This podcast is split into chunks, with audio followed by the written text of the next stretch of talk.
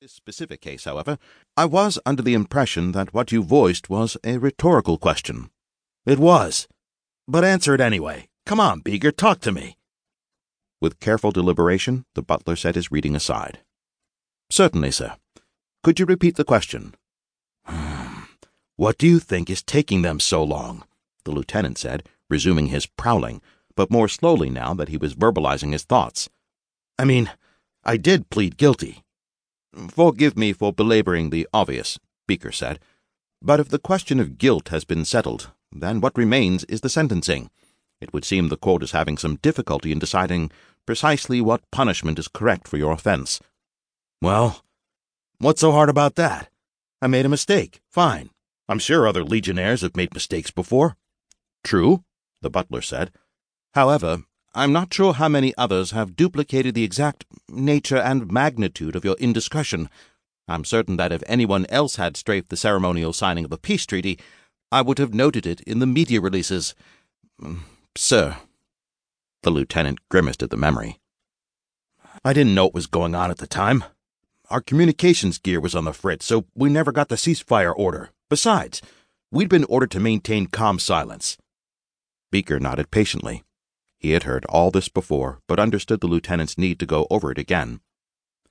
As I understand it, you were ordered to stand silent picket duty, to note and report any ship movement off planet.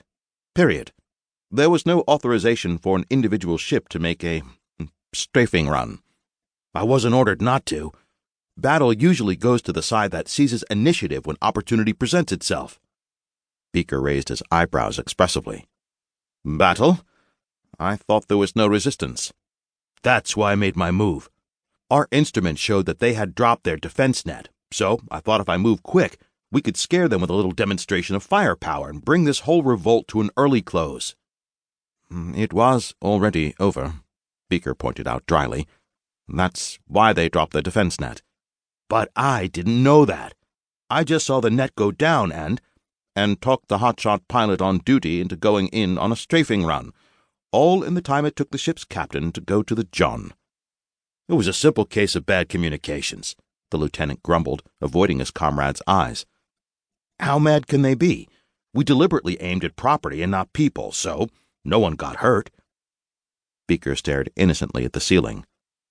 Um, I'm told the property damage was in excess of ten million credits. Hey, I told them I'd... and that you shot their flag to shreds while it was flying over the ceremony. Well, it, it was, and of course, shooting up the ambassador's private space yacht was mm, unwise at best. That's our ambassador. They didn't have their I D beacon on, possibly because there was a ceasefire on. But, oh, damn it all anyway. The lieutenant ceased his struggles and his pacing and sank wearily into the couch opposite Beaker. What do you think they'll do to me, Beak? At the risk of sounding disloyal, sir, the butler said, picking up his reader again, I frankly don't envy them that decision. As the court-martial involved a junior officer, Legion rules only required three officers to try the case.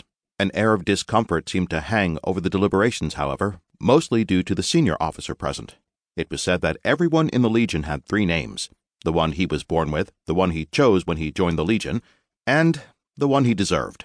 Though the records showed the second, most were known by the third, the nickname they acquired through their personality and actions while enlisted, though few officers formally acknowledged what the lower ranks called them. Colonel Battleaxe was one of those rare cases where her chosen name and nickname were in accord. She was a drab, horse-faced woman with piercing eyes that left respect, caution, and no small amount of fear in their wake, and the prim no-nonsense cut of her uniform added an implied note of disapproval for those legionnaires who favored a more flamboyant style in their wardrobes.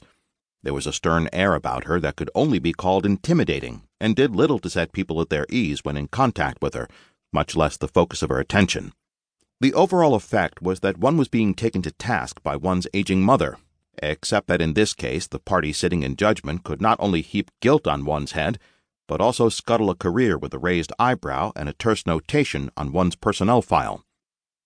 This alone would have caused discomfort in the other two officers of the court, but there was more. The colonel had arrived unannounced from Legion headquarters, specifically to preside over the court-martial, and while she did her best to pass it off as a routine